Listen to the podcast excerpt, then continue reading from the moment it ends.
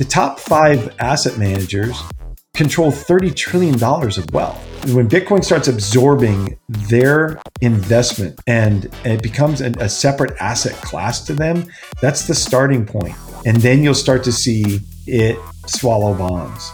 It becomes a, a, a store of value and it's anti inflationary, right? So as the dollar becomes worth less and less, Bitcoin becomes worth more and more. It's a better hedge. This is the Blue Collar Bitcoin Podcast, a show where average Joe firefighters explore the most important monetary technology of the 21st century. We talk Bitcoin, we talk finance, and we talk shit.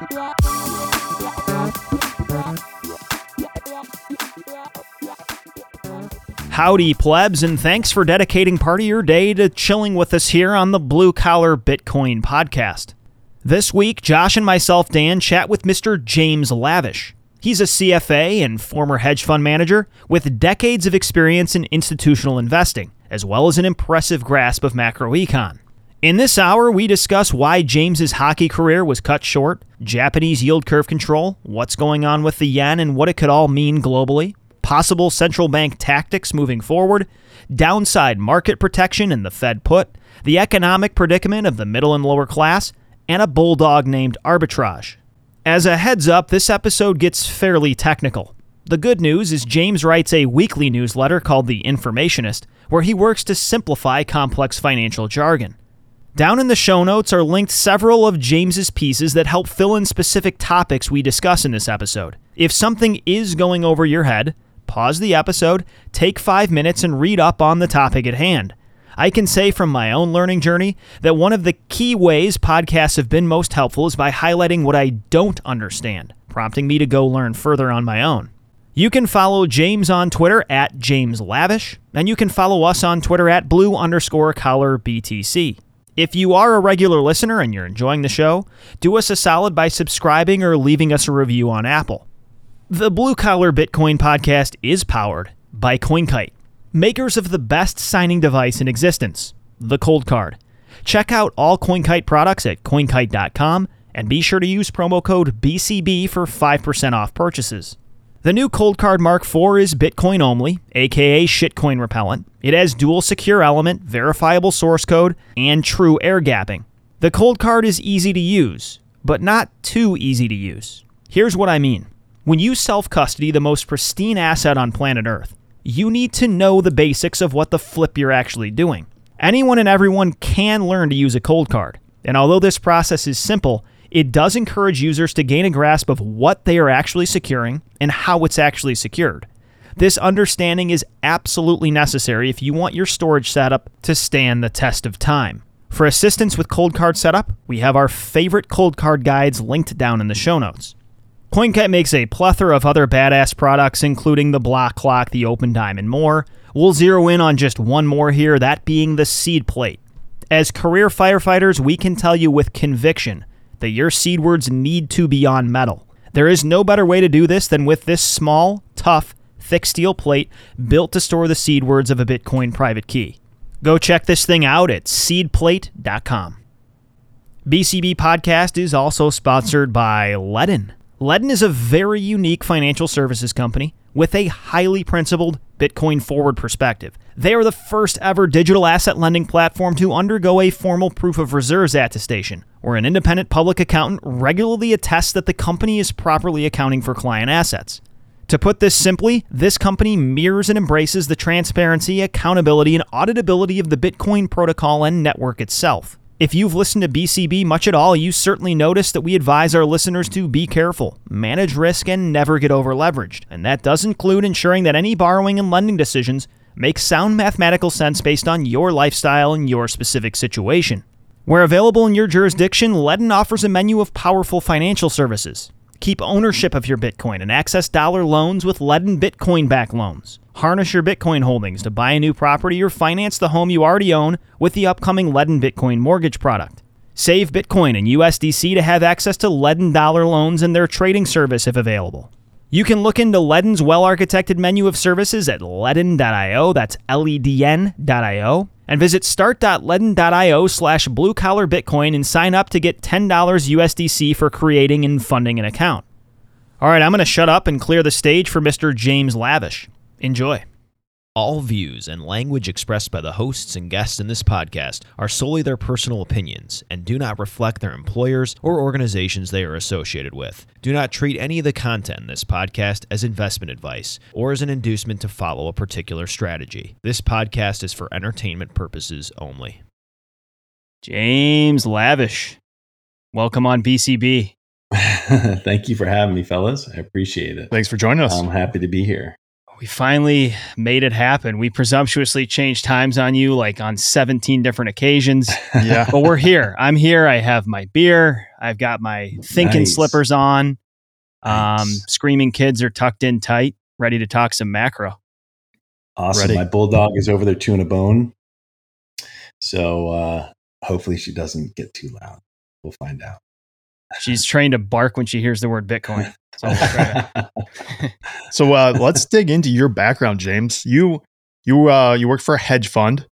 Uh, tell us about. Just tell our audience what that entails. What does that mean besides cocaine hookers and you know throwing midgets at targets, that kind of thing? First of all, I, I'm not that old. That's the 80s. So um, Missed the good but- times, huh? Yeah, I missed the good times. Um, well, it really, you know, honestly, it really depends. It depends on the kind of hedge fund that you're in, right? Because you could have some. Well, that's the kind I want to be in. Yeah, right.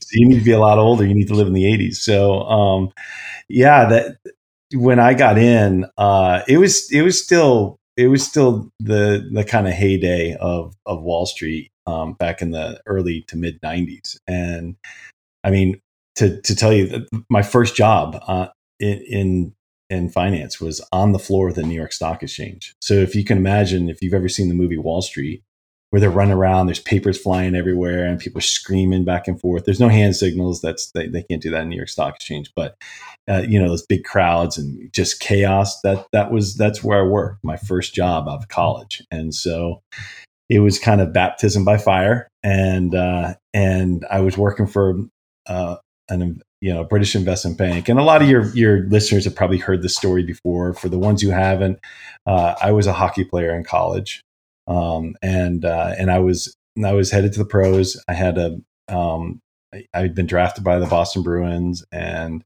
Dang. uh, and I was uh, you know our team was doing extremely well, uh, far better than anybody had had projected us to do.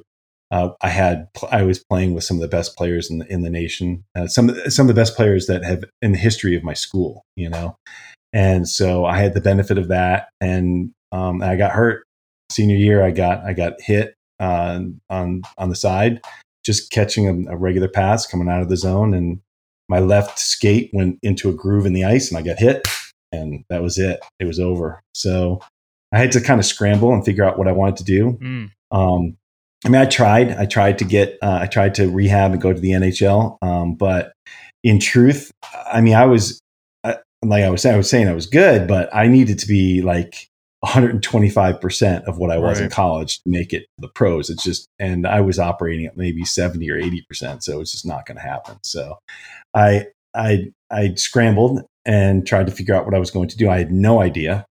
So I slept on friends' sofas in New York, and this is 1993, 1994. So there were no jobs in this country. Like it was, it was a quiet time economically, and so um, it was right before the internet, right? So one of the big companies that people were talking about was Intel, and so um, you know it was the it was the uh, the biomedical boom and uh, and biomedical research that that that's the area that was kind of booming at the moment that I got out of school, and I, I didn't have any of that knowledge or experience or talent or education, so that was not going to happen.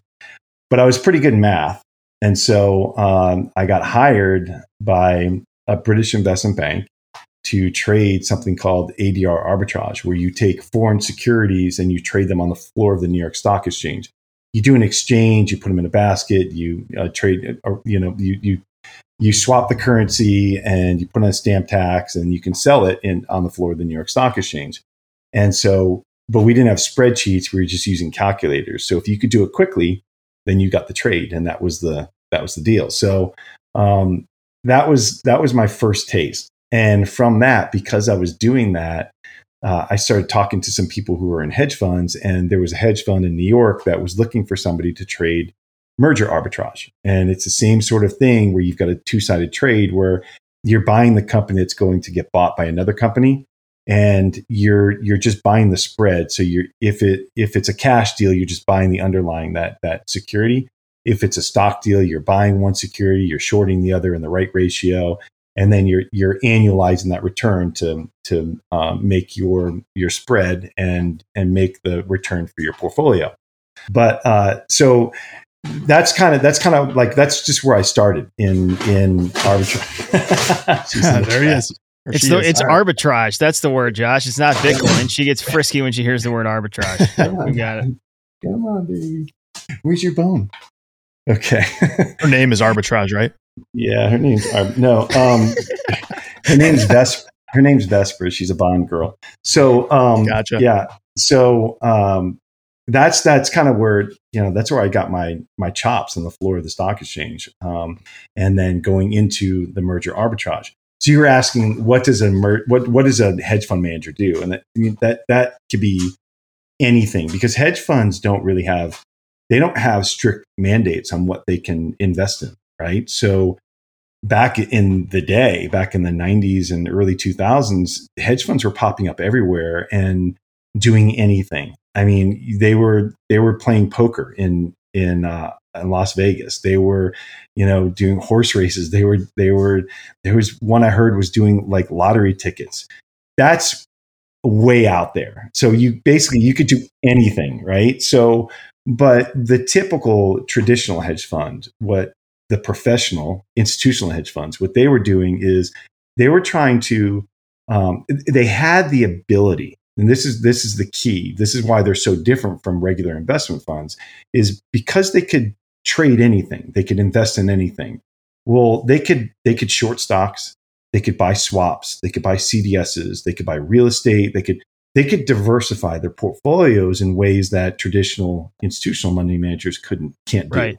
can't do um, so if you're so what they would what the hedge funds I was working in, what we were trying to do is just we were trying to isolate our alpha, meaning our our our over our performance that was above and beyond the regular market. So your beta is the market, and your alpha is what you can generate above that, right? So, mm-hmm.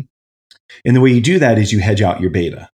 So if you're doing something like merger arbitrage, you don't care where the stock market goes. It could go up or down. It doesn't matter. All that matters is that that that spread closes, that merger closes and the deal closes and you collect that spread that you created. That's all you care about.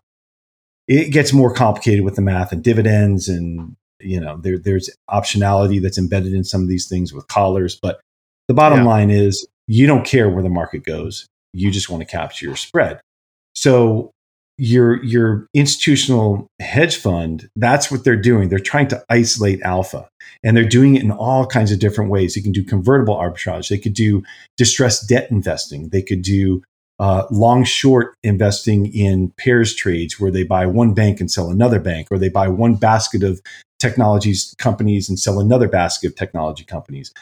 But they can use any instrument to their advantage to do that. They can use options. They can we used options as insurance contracts, you know. So I would imagine that these are the places that you want to end up getting to if you're somebody on the forefront of investing. Like you, the handcuffs are off. You get to do, you know, everything within the realm of legality, legality yeah. to make to make money. Even to you know buy Robinhood and front run retail traders like Melvin Capital does. no comment. So what? so so and that's and that's really what what it comes down to is that you you're the handcuffs are off and you can do whatever you wanted. And these guys are so smart. Like they were doing things. I learned so much in the, that first ten years of my career. I was it was overwhelming. Fireman drinking from a fire hose every single day. It was hmm. it was nuts. So what was it like working in a hedge fund? Well, when you're a, you're an analyst or a trader, you're waking up super early.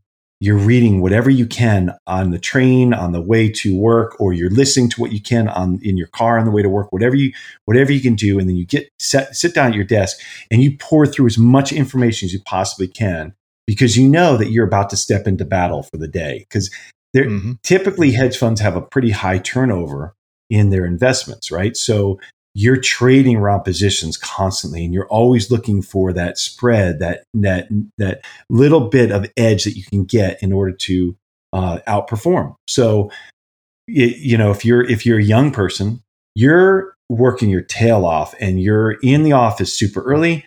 You don't get lunch. You're all the way through. You're at your desk. There's like long panels of screens and you have your spot and you're all like on top of each other talking to each other over your screens next to each other c- comparing information sharing information listening to the same calls talking to different traders on the street and trying to work together to do whatever you're doing. And i mean quite honestly it was it, what was so easy about it, it it was a pretty easy transition to go from the hockey culture that that that mentality of of playing in a game that's super fast paced that you know you're going at, at high um, high energy for short periods of time.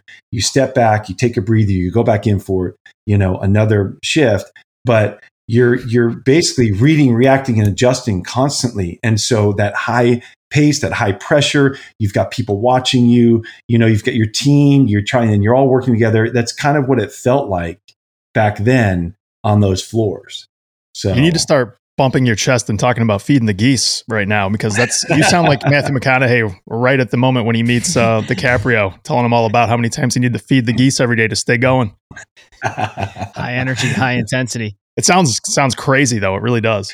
It was pretty. It, it could be crazy. So when I was trading ARB, um, you know, we didn't have. I didn't really have much of a break because we at the time I was trade I was I was working with a hedge fund down in Dallas and we had grown really quickly. And so we didn't have a European desk yet right? So any anything we were doing I was the trader. I, it was up to me to trade those spreads no matter what time of night they were trading what time of day. So we'd have the New York Stock Exchange opening. So I'd be there at maybe six o'clock in the morning seven o'clock in the morning if I was late and just trade all the way through because it was it was Dallas, so we're already an hour behind New York, right? So and then the stock market would close. The next opening a few hours later was New Zealand, and then a few hours after that it was Australia, and then a few hours after that it was Europe. And so I had a BlackBerry back then, and it was just it was always buzzing, always ringing. It was nonstop. So I mean, it's a it can be a psychotic kind of lifestyle, and you you know you you read about these guys who are who are in these hedge funds, and you see them talking, and you think, God, that guy has so much energy. Well, this is what they're doing all day, every day, and so yeah. that's the kind of it can be like that if you're in one of those types of hedge fund, and then the other, the whole other end of the spectrum is like private equity, where it's super slow super deliberate, super thoughtful, long, long, long tail investing, a lot of conversations, a lot of phone calls, long due diligence processes, reading through research and information, getting information from companies and projecting what you think you can do to so much slower pace. So, and that's kind of where my my career kind of went down that path. So I kind of ended the the hedge fund uh, that I that I was just at. I ended that part with much much much slower long term investment and and not trading so much. And so that's kind of that's kind of where I left that world recently. And I, I'm I'm unsure exactly what I'm going to do right now, but that's that was my jumping off point. So.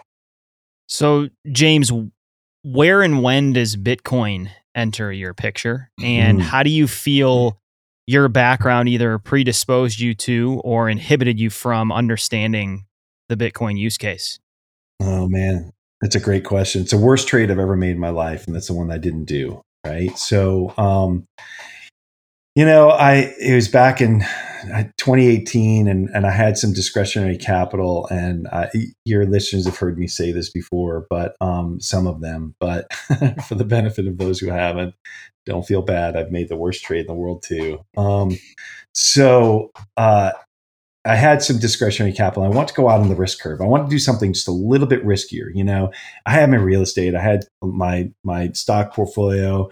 I had private equity. I had some venture capital. I was thinking I want to do something just a little bit different and I heard about this Bitcoin thing. and so I started asking people about it. And when you're an institutional investor, and at the time I was at a hedge fund, um, you you do what institutional investors do. You go ask the experts on the street. So, well, Bitcoin's technology. So I went and asked the technology analyst on the street. I was like, "What do you guys what What do you guys think about this Bitcoin thing? Like, what is this? And I mean, is it is it real?" And they're like, "No, it's not real. It's a Ponzi. It's just a scam."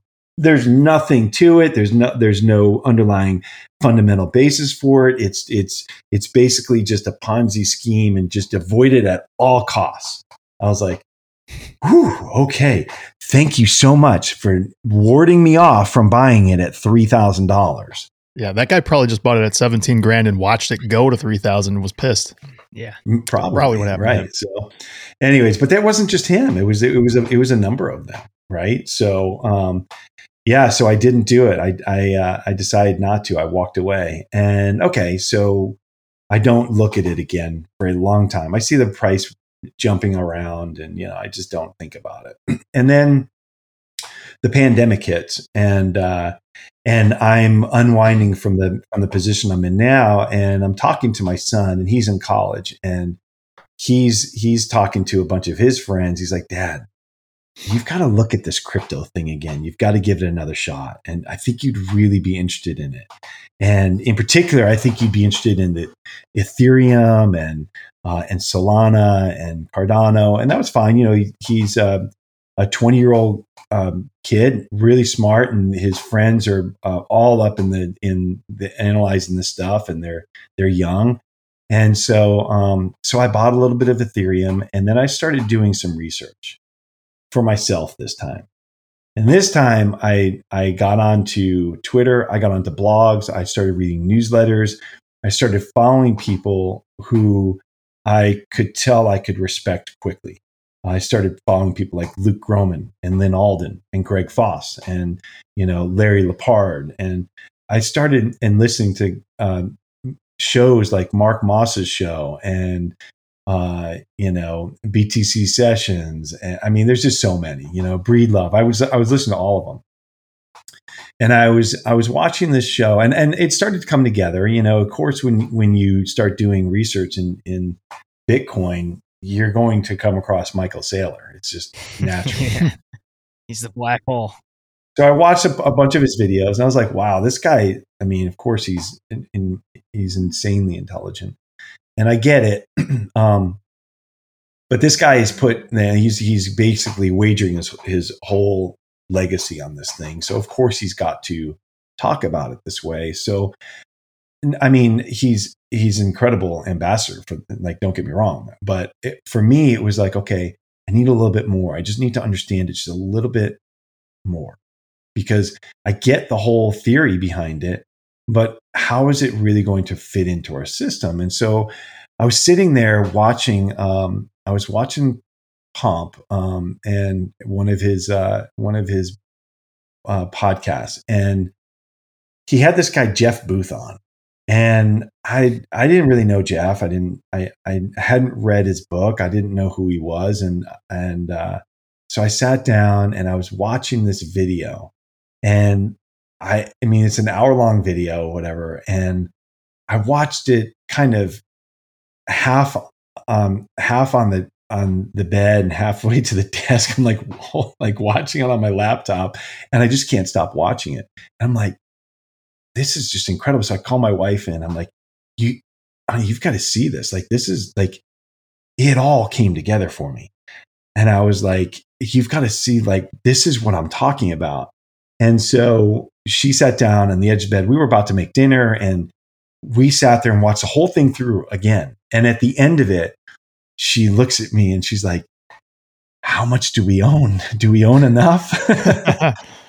so, anyway, so what clicked for me is Jeff uh, having had tech, a technology company and, and having run businesses um, and really truly understanding the dynamics of inflation and de- deflation and talking about how those inflationary and deflationary forces were battling against each other and how naturally technology is deflationary and how the Fed has to, uh, you know, our, our monetary policy has to be inflationary in order to pay off past debts and how they're kind of clashing. And that at some point they're going to collide and things are going to break. And so, and the answer to all of it is a monetary system that allows for deflation. And that's Bitcoin. I was like, okay, I got it. Click. I, I, have got it. And since that moment, um, I've basically just been all in. You guys have seen me on Twitter. I, I, I, understand it. I get it. And I've been doing more research and going further down the rabbit hole and further understanding how Bitcoin can really help and solve so many of the monetary issues that we have today. And that was a long answer to your question, but I hope that that, that no, it's sense. great. well, one thread I want to pull on there is the word deflation. Because I think one mm. thing we've noticed is that uh, the context is sort of key. When people hear the word, they're immediately thinking deleveraging, recession, depression, mm-hmm. credit crunch, mm-hmm. sort of mm-hmm. deflationary event. You're yeah. using that word a little different than that in in in characterizing it and framing it around a currency or a monetary technology. Can you fill in what you mean when you use the word deflationary in yeah. that sense? Yeah, I mean, um, you know, I can't speak for Jeff because he's he's far more intelligent than me, but um, you know the, the the premise is that look if you look around the technology that we have even in your lifetime you know you've seen technology uh, rapidly rapidly uh, um, evolve. And you get more and more and more technology for less and less and less money. So it it, it seems to reason that with all of this technology and all of the, the the gains that we've gotten in productivity from technology we should have to work less for the same amount, amount of output that we are that we are generating right? So mm-hmm. it and it, we can go into the michael saylor energy uh, you know work energy um, transition but the the basic point is that look we we should be seeing prices of everything come down right? But we're not and we're not because we have Fed induced inflationary environment because of monetary manipulation. And so the but it, in a natural state, we should see prices come down for everything because it's mm. easier to produce everything. It's easier to right. create things. It's, and you have more you have more power and leverage with all of the technology. I think so, a, a, a, good example of that would be um, everyone's heard of Malthus, the philosopher from the 1800s who thought there can't be more than, I forget the arbitrary number, but it was like 120 million people or some number similar to that for the entire earth because his calculation depended on the fact that farming could only support X number of people with the technology they had in, say, 1850. But he didn't, what he didn't anticipate was, you know, we're going to get 10 times the amount of food out of the same acreage because our technology had improved. And that's just like a I mean, now we've got six, seven billion people with room for probably a hell of a lot more, just because exactly. the technology of farming has gotten so much more, just so much more efficient.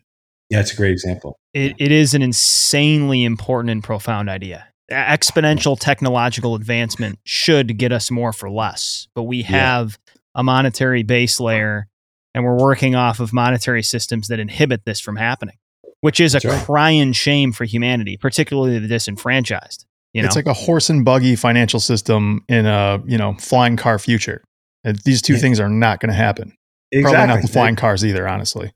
Exactly. And the and the hard part is, you know, um, the people who are hurt by inflation are the ones who typically understand it the least. Mm, 100%. We're not educated on this stuff. You know, We're, our system is not set up to make us smart on this. And you know, you could say that it's it's systematic, it's it's um, it's purposeful, it's uh, you know they want to keep us dumb or whatever you want to say. But the reality to me is that just just look at the to the incentives. Like, what incentive does anybody have to make you smarter on your car loan? You know, they know what levers they have to pull, and they want to be able to maximize their leverage on those levers and they don't want you to know what you're doing you know? So the last thing a car salesman's going to do is teach you exactly what levers he's going to pull. And there's no there but there's no there's no class in in uh, high school that deals with all of the things that we're talking about and monetary policy and how it impacts people and how it impacts you and what the Mhm. best and and the best practices for personal finance and personal investment because what people don't realize is that if they don't have investments in an inflationary world if they don't own assets then they're losing the game they're getting behind you know so yeah, I mean, Yep. it's it's there's so many prongs to this. Like a the the wealthy are going to tend to be the most nimble to begin with. They're going to have access to resources and the ability to spin move out of precarious environments. Asset price Mhm. inflation, which you've just hinted on, right? The asset holders are going to suffer the least in a in a debasement inflationary environment. And this is all happening at a time where wealth inequality is magnified significantly. You know, I, re- I recently read Lyn Alden's piece from a while back on escalating wealth inequality and all the. You know, she Mhm. goes into a lot of factors with that, uh, including reserve currency fiats, right? With with Yeah. that whole dynamic, Triffin dilemma. So you're dealing with very high wealth inequality and significant debasement, and those two things that it really is fuse meeting the dynamite there for the middle and lower class. I mean, that is 100% a lot of what we're up to here, right? Is we're trying to to to sound the alarm bells. Exactly, and that that's one of the things that when uh, that when I was in college, it's one of the things that we studied is the uh, socioeconomic impact uh, to Latin American countries on the separation of wealth, and that's exactly what we're talking about. They, they, it ended up eating away their middle. They they have no middle class, and guess what? We're we we're we're losing our middle class so rapidly that it's hard to even put your finger on whether or not we have one anymore. You know, Yeah. You know, I was listening to Preston and Sven, uh, the Northman trader, talk today, Yeah. and I can't remember which one said this, but it was along the lines of the Fed has maintained that their, you know, QE hasn't affected wealth inequality over over the period of the last 10 years. But it's funny that the second they start pulling the, you know, the trough away from the hogs, all of all of these assets are shitting the bed by massive Right. double double digits. So you Mhm. it's really hard for them to have to put this face on and say, well, we're not the ones causing this wealth inequality. And we take away the punch bowl, and immediately this entire thing turns upside down and starts causing people to have dou- double digit losses. Like, this is a Yeah. preposterous thing for them to try to maintain. I think the most interesting dynamic to assess and what's counterintuitive with asset price inflation on a long-term time frame, the biggest impact is the rescue on the downside, right? And and this is something I read your Fed put information informationist piece, which I want to Yeah. get to. We'll let you define the Fed put, right? But when you look at a decades long time frame, let's just take the last 20 years. And centralized monetary policymakers have signaled that there is a pain point at which they will step in. And by the way, gentlemen, that pain point still exists. I know it's a different dynamic right now because they're up against inflationary pressures, but there is a level at which a deleveraging is inhibited by centralized policymakers. It still exists. So when you zoom out on the long term, it's almost the limit on the downside that leads to the balloon inflating on the long term. Right. Um, elaborate on that, James. Also, define the Fed put because it's thrown out in this space a lot, and I think a lot of people don't understand what the hell people Yeah. are talking Mm, about. Yeah. Tee off here. Yeah. So first of all, um, you're. I think you're exactly right. And one of the one of the problems is there's no consequences, right? Hmm. So what's the Fed put? Well, the Fed put really uh, it started way back when, um, back in 1987, when uh, the stock market was crashing, and um, and uh, the Fed had had stepped in and said, "Look, we're gonna we're going to support assets, so don't worry." Now, back then, they didn't really do much, but it was kind of the signal that that's that's what we're going to do. You know, I mean, you have you have, and it really started with the Greenspan put. So, but then flash forward, and you get to 1998, and um, and I've talked about this before, but in 1998, I was sitting on uh, on a trading desk, and uh, at at a at a big hedge fund, and I get a phone call from um, from a pretty big hedge fund, a guy I know at another hedge fund, and he was like, "Hey, do you guys have any do you guys have any exposure to Goldman Sachs? I was like, what are you talking about? And we didn't, you know. Um, but he was talking about uh, he was talking about prime brokerage exposure, swaps, and counterparty risk, and all that. So we didn't. So I was no, we're we're good there. But he said this long term capital management thing is blowing up fast, and I was like, And I had heard people talking about it because being in arbitrage, long term capital management will back up a little bit. Um, Black Scholes is, uh, is is the option pricing theory. You guys have seen that, right? Well, um, this guy Martin Scholes had started a hedge fund with a, a couple of other geniuses, and it was called Long Term Capital Management. Okay, I have heard about this. Yep. They had a billion dollars, and they were what they were doing is they were they were taking spread. They were they were making bets on spreads. Okay, now you and I we talked about this earlier how uh, you're you're isolating alpha right? So that's what they were doing. They were isolating alpha. And they were these guys were legitimate geniuses, right? But the problem is they were isolating alpha, but they were leveraging their trades. So they were taking trades that not one for one or two for one, which if we were levered at our hedge fund, two or three to one was like, wow, we are out there. Like we are really pushing this trade. We're levered two or three to one. These guys were levered a hundred to one.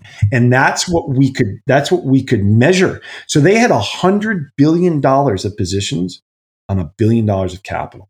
Right? Jesus. Making degen crypto traders look like uh, smart yeah. guys here. They were they were taking these razor thin spreads.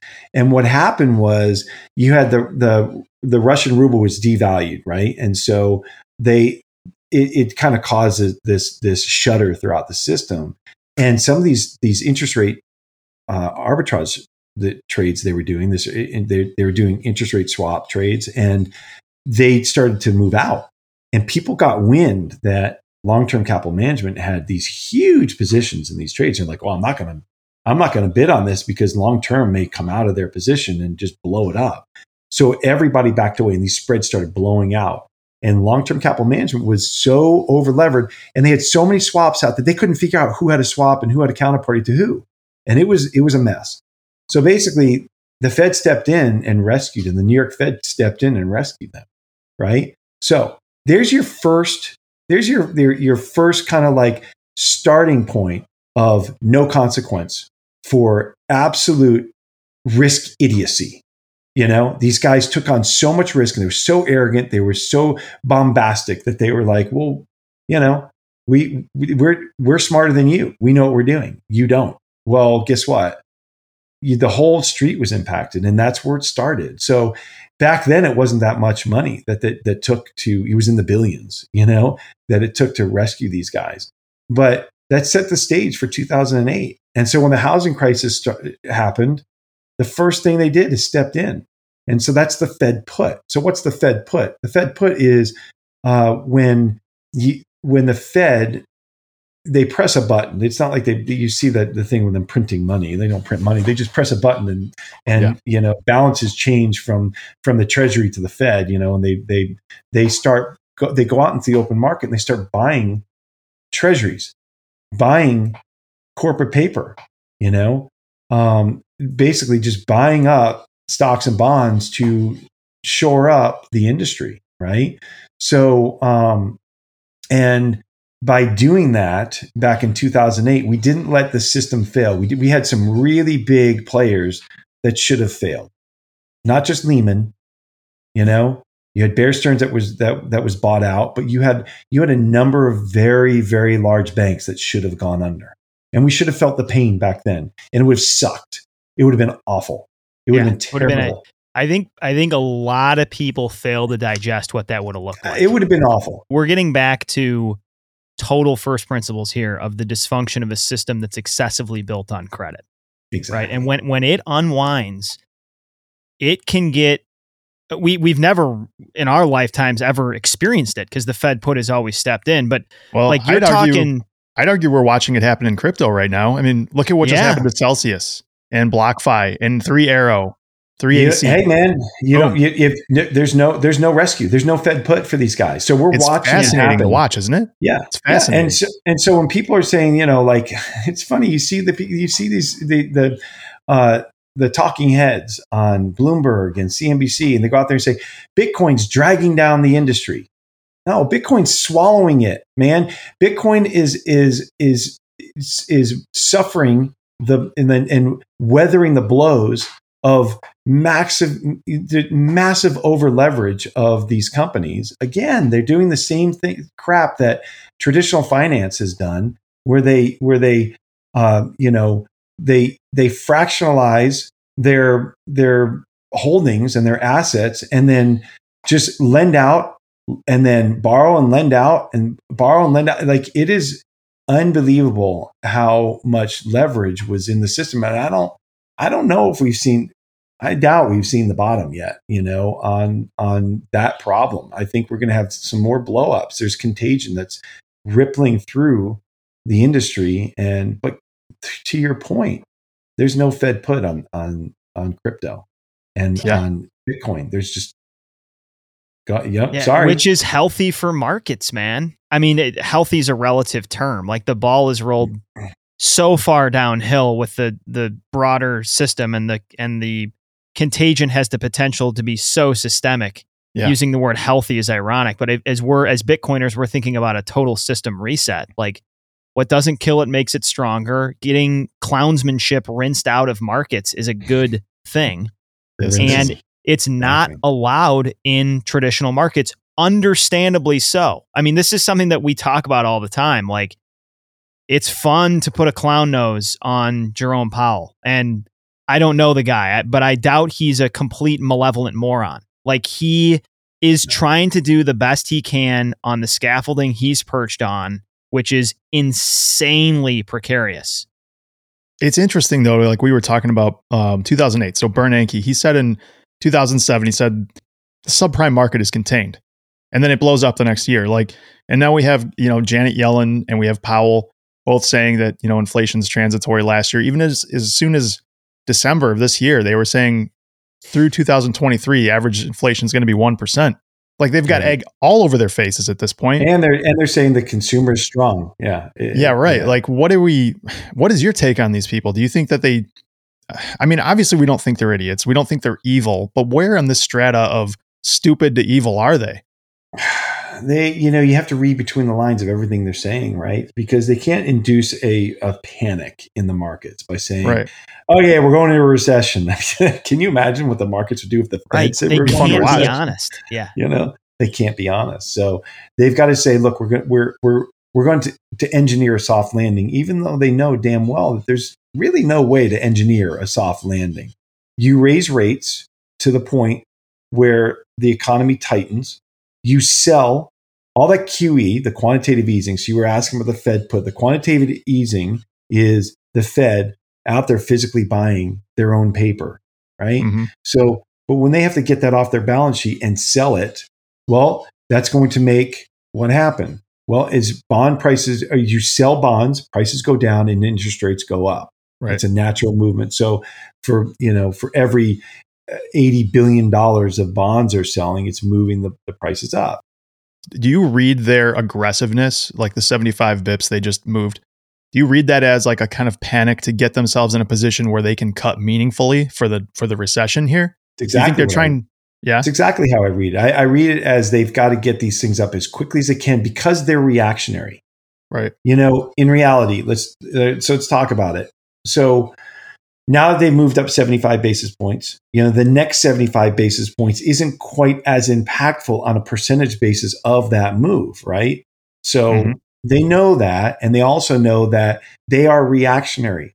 So everything they do is, is, behind the ball, right? So it's, it's going to affect, you know, the, the next few months, but it's not going to affect the last two or three months that they're finally reading their gauges on, right? So because they're reactionary, they're just trying to do it as quickly as they can, knowing that it's a slow, it's a slow, the, the economy is really slow to react to interest rate, you know, movements.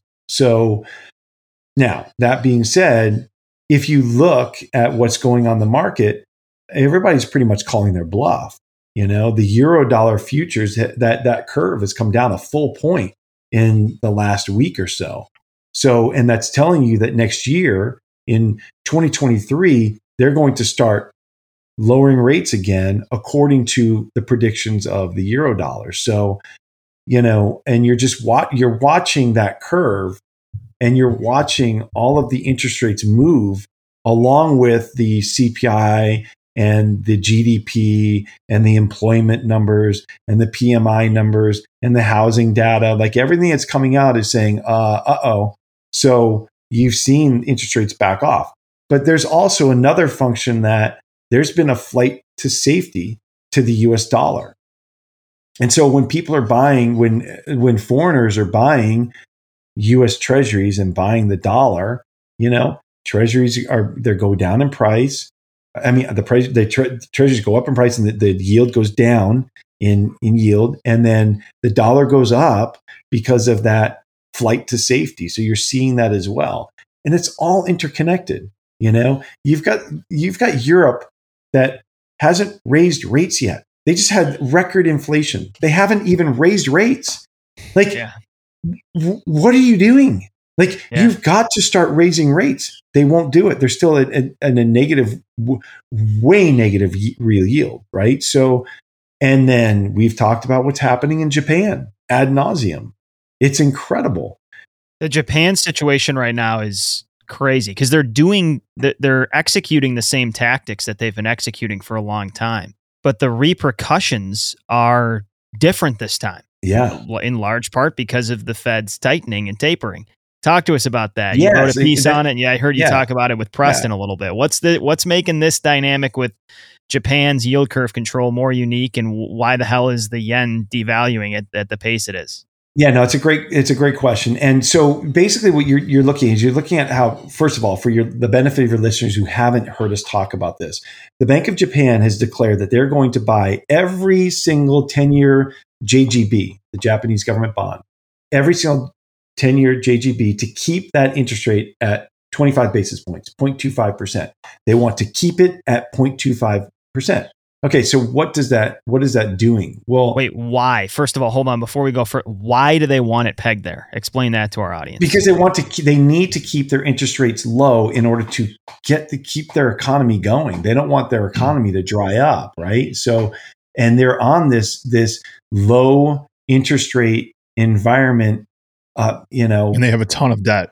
Debt load is insane. It's like 230 plus percent of GDP, the the public debt. Correct, exactly. And so uh, that's right. And so they they have so much debt. They've got to keep the interest rates low. They've got to keep the economy going. It's it's kind of it's not on life support, but it's changed. Their economy has changed so much, you know.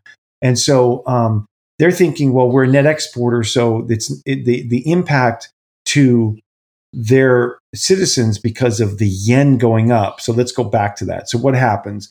The as the Bank of Japan buys this debt from foreigners and from investors, well, those investors get yen and they don't want to hold yen knowing that this is going to continue. So they sell the yen. And there, so there has to be an escape valve for all that pressure. And that escape valve is their currency. And so you're seeing the yen just skyrocket over the last few months. Now, it's this, these are not record levels for the yen yet, but the move has been incredible. It's been breathtaking. So that is not a normal move for the last few months. So now the yen is up over 135 uh, to to one dollar, and so the the problem is it, it's it all has to do with interest rate parity, right? So it if you if you're if you have a choice as an investor between buying yield in Japan at 25 basis points or buying two and a half, three percent of yield uh, in the U.S. Treasury. Well, what are you going to do? Like you're you're the the, the yeah. world is starving for yield, so you're going to you're going to go buy dollars, sell yen, buy dollars, buy U.S. Treasuries. That's just the natural trade, right? That's what you're going to do.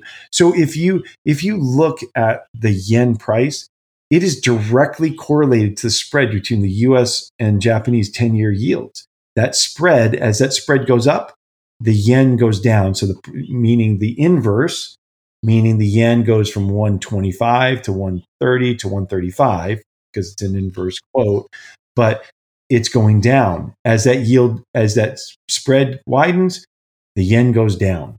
And right. That, you get it. So and that's and that's that's that's the issue right now is the divergence between the two central banks is so severe that you're seeing all the pressure on the yen. And and that, that's and it's it's becoming problematic for them. What was the significance of the div- divergence from 25 basis points that we saw?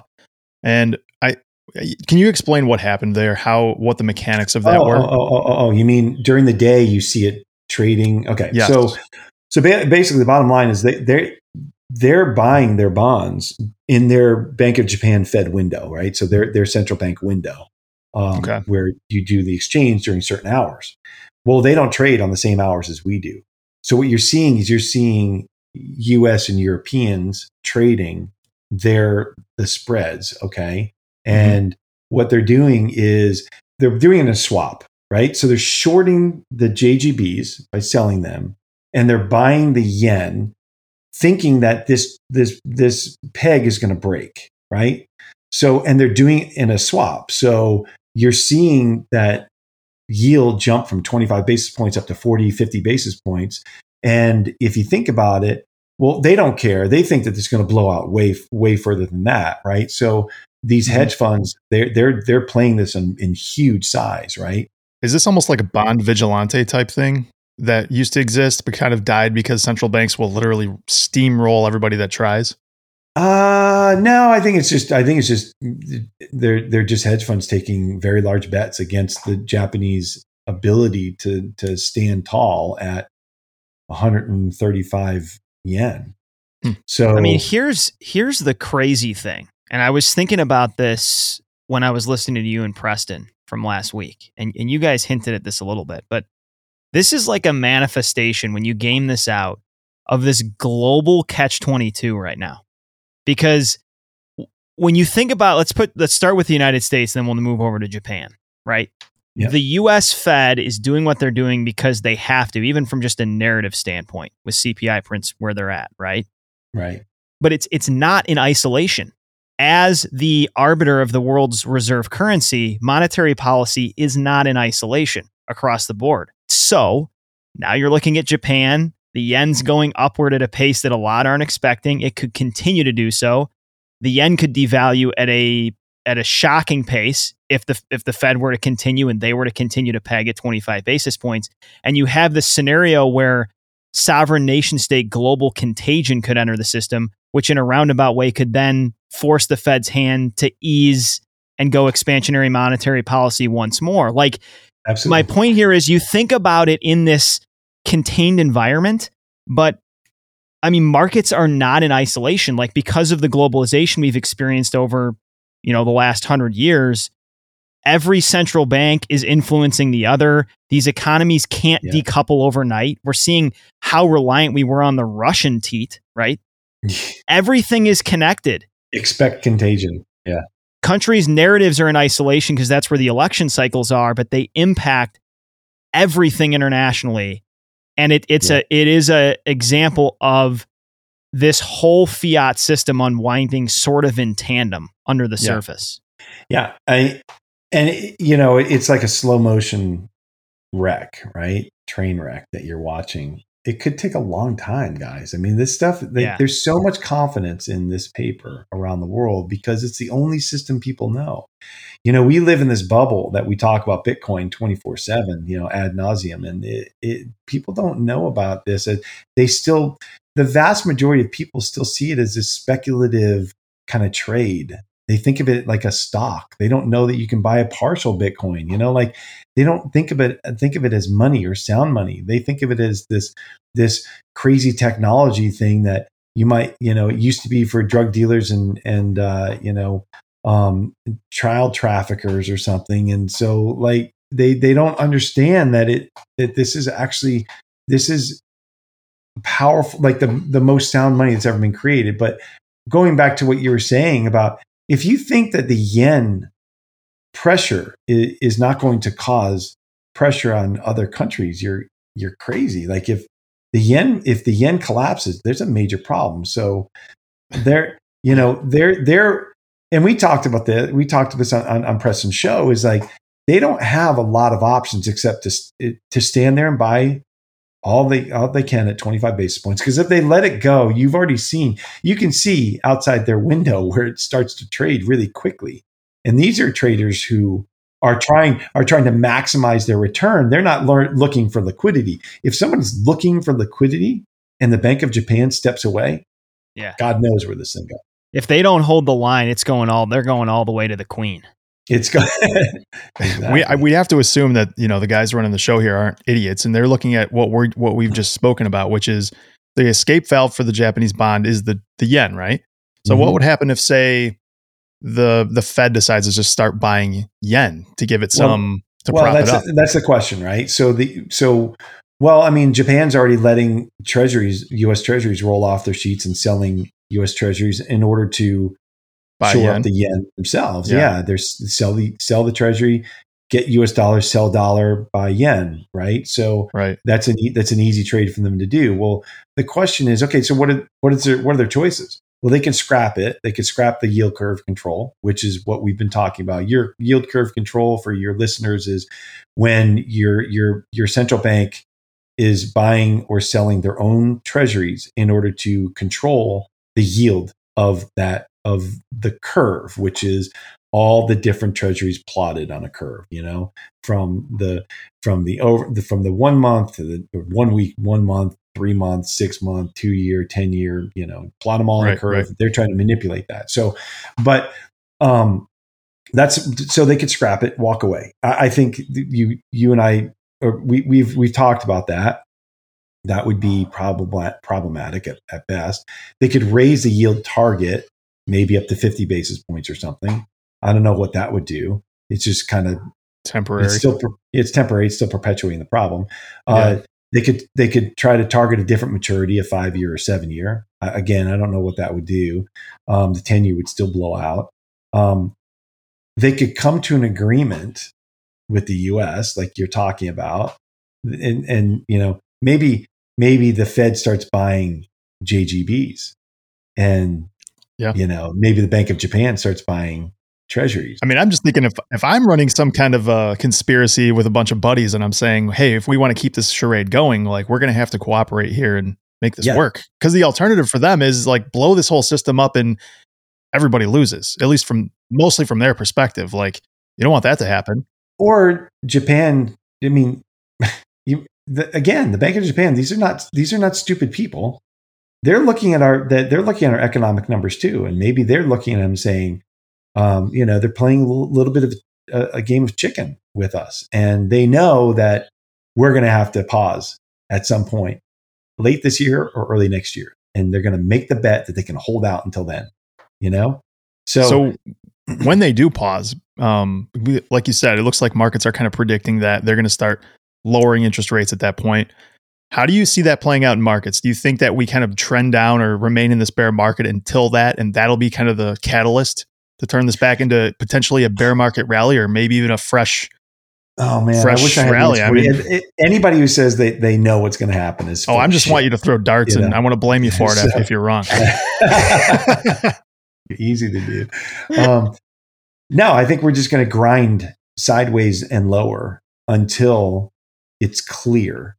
You know, Yeah. so right now we're in that environment, that strange environment where bad news is good news for the market. It's just, it's just, you know, it's perverse, right? So you're seeing bad economic data, and that means that it's good for the market because we the, the market's making the bet that well the fed's going to ha- have to hit the pause button on quantitative tightening so i think it just grinds sideways until we do hit the pause button. I look i'm not one of those people who thinks oh the fed's to they're to raise one more time and then reverse and start lowering rates.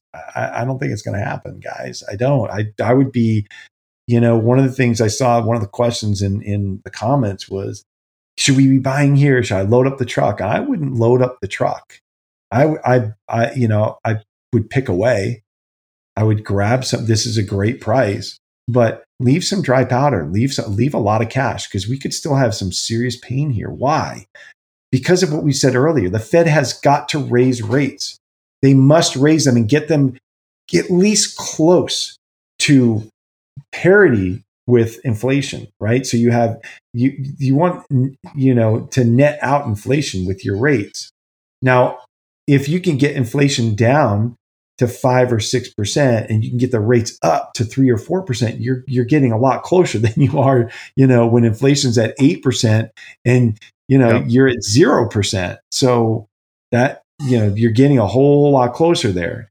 And so if they can raise rates really quickly, which is painful, and it will be painful. And so if we keep getting these bad economic numbers and we get another 75 basis point raise, the, the market, I think the market will get pummeled, you know, because it, it just, if it, the, it's the Fed saying we do not care about the markets, we're not going to support the markets. All we care about is that the bond market still is continuous, it's not broken. Yeah. And we don't care about your, your homes and your stocks because that does not affect the world that they live in, right? Mm-hmm. If the bond market breaks, well, that blows up everything, right? If the bond market grinds to a halt, well, we have a major problem because mm-hmm. you, we, we all know that our debt to GDP is not stellar. You know, yeah. we all know that we've, we've, we, we have so much, so we have so much debt on our books now that we have no choice but to somehow inflate it away. So what we don't want to do is is cause a recession.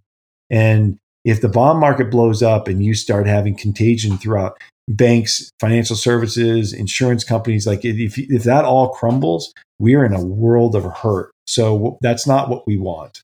So, you know, I think what they're trying to do is they're trying to finesse this to get the rates up and then be able to stop. Just stop for a minute and when they do that, then it'll calm down. That's my guess. Let's bring Bitcoin into this equation. You said something really early on in our discussion about when you were first introduced to this, you were wondering, how is this going to fit into the current system? Right.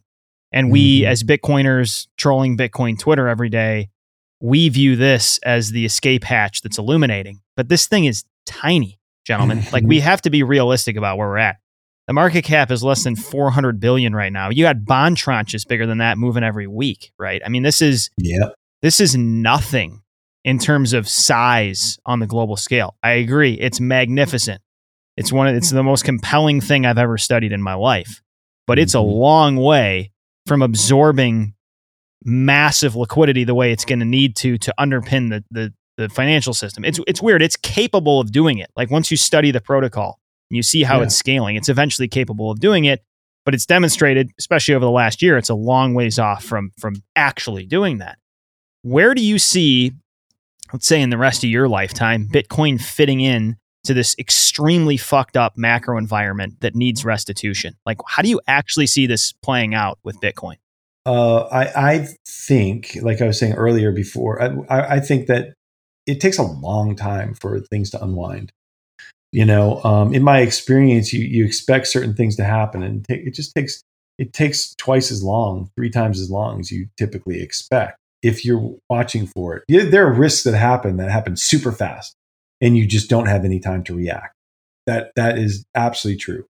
Could, so the caveat is could we set, we just see a collapse in demand for J- Japanese bonds? Um, you know, the yen get com, you know fall into hyperinflation and have contagion across the, the the world of fiat currencies and debt. Yep, that could happen. That could absolutely happen. I don't think it will because I think that that there are just too many people who are reliant on and working in this system that it, it take a whole lot more uh, momentum for that to happen. So, where do I think Bitcoin fits in? I think Bitcoin, again, I think it starts as an investment. It just starts there, and that's where that's why it, it, it interested me in the first place. Is that you have to get and like you just said, you have to get enough of a of a market value that it it swallows certain um, certain assets and it it absorbs that energy. So what are we talking about? Well, if you if you quoting from last fall, which these numbers are a little bit off now, and I've got to get them updated from from uh, you know BIS, but the um, you know if you figure that there's about six hundred trillion dollars of investment assets in the world, so Bitcoin's got to take in a few percent of that. You know, it's got to get to it's got to get to 10, 20 trillion dollars easily before it starts gaining attention as a as a, a store of value and a possible reserve asset. So yeah. everybody who talks about how well we don't need institutional investments, we don't want the the the big the big players to get richer off of it. Well, it's not. It, you know, remember whose money that they're managing. We're these are we're talking about pension funds. We're talking about endowments. You know, these are not. This is not you know a hedge fund buying um, you know trillions of dollars worth. Hedge funds are small compared to these guys.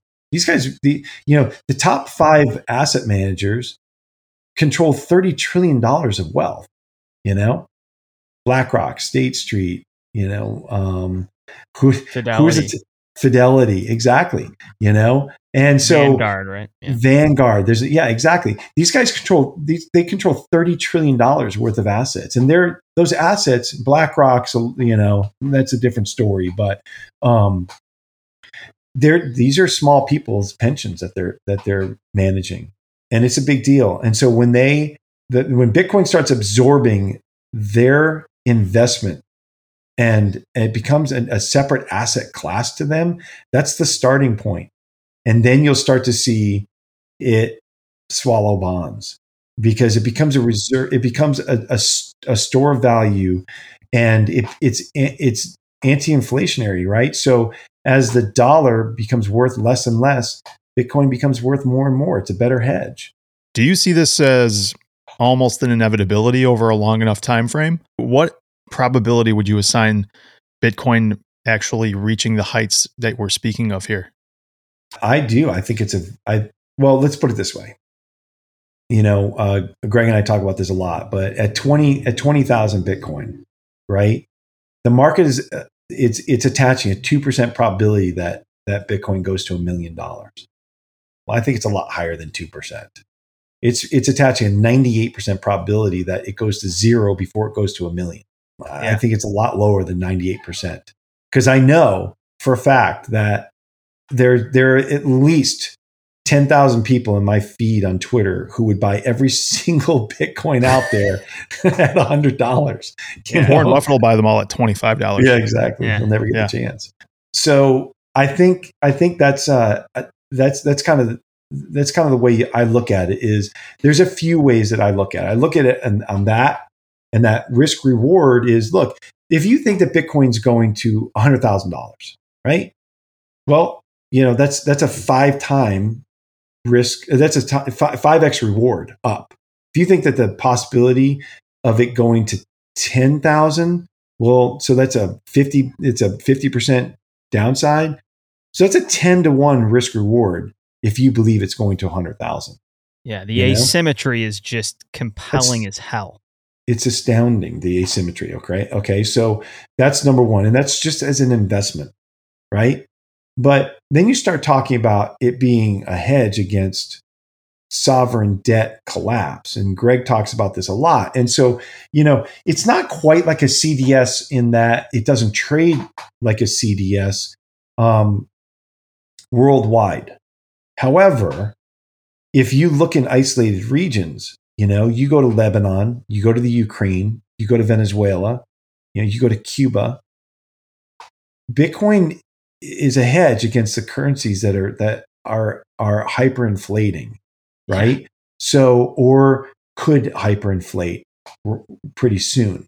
So if you if you're in the Ukraine and you're trying to get over the border, with suitcases full of money, which you guys saw that that story last week. Did, yeah. You know, all you had to do is is buy a ledger put all that money on a ledger and or you know um, whatever pick pick your um, you know your signing device all you do is buy a signing device and this little thing you know this little treasure could have had that entire suitcase all those suitcases full of money and you didn't even need to carry it. You just have to memorize your number, your your your your uh, your phrase. That's it. Your seed phrase. You could carry that across in your brain. Like, think about amazing. that. Right. It's an It is amazing thing to really hedge. when you conceptualize it, it, it is quite astounding. It does seem likely this, I mean, this already has and will continue to click first in the second and third world. I mean, Argentina just reported 192% annualized inflation in June. I mean, the more people that understand the ease of access and escape into Bitcoin, I mean, the escape hatch is just going to light up like a Christmas tree over time. It's just hard to picture how it's not going to happen like that. That's because you're thinking about it, right? But the the majority of Americans, in particular, never have to think about this. Never have to worry about it. Why? Because the dollar is going to be the last one standing, and they know it. So they're not worried about the dollar. They're not worried about their currency. They're not worried about. They don't see how it is how, how the how Bitcoin can be an escape valve for your currency because they never they've never even they, it's it's impossible to conceptualize going to a cafe and paying for lunch and then wanting a coffee at the end of lunch and seeing that on the blackboard the prices changed because of inflation during lunch like they can't even think about that like doesn't they Yeah. can't even ma- imagine you know It's crazy. Knowledge is power. We could be wrong. We're just two limited voices. But what a time to be educated on this. I, I think of this tweet that Clay Finck sent out this week. He said, and it's just it's just true about so many things in in finance and markets. But he says long term investment returns are heavily influenced by your decisions during a bear market.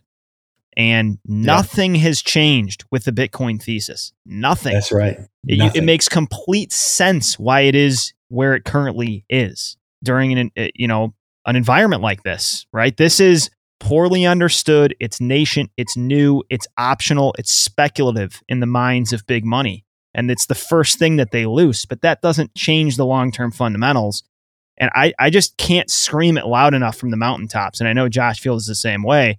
If you're a wage earner like us, this thing is broadside shoot the arrow straight into the heart of this buck, go home, harvest the meat, and you may be able to feed your family for a long time if you're piling into this thing right now. Because this is an opportunity I didn't expect we were going to have. And you should stop looking at the price. You're just stressing yourself out if you're just staring at that all day long. You're just gonna give yourself a heart attack. You know, if you bought it 60 grand, just chill. Just chill. lower your time preference yeah exactly this is long long term yeah Free up your cash flow too. This is a good time to remind myself included, all of us, free up your freaking cash flow.